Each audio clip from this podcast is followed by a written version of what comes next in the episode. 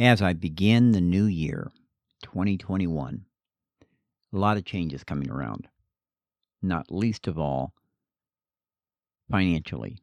I am going to have to have income so I can pay Dawn and pay my bills, set money aside for my future, give money back to the church, to God, to honor Him for all the blessings He's given me, and repay all my debts and make a mark in this world.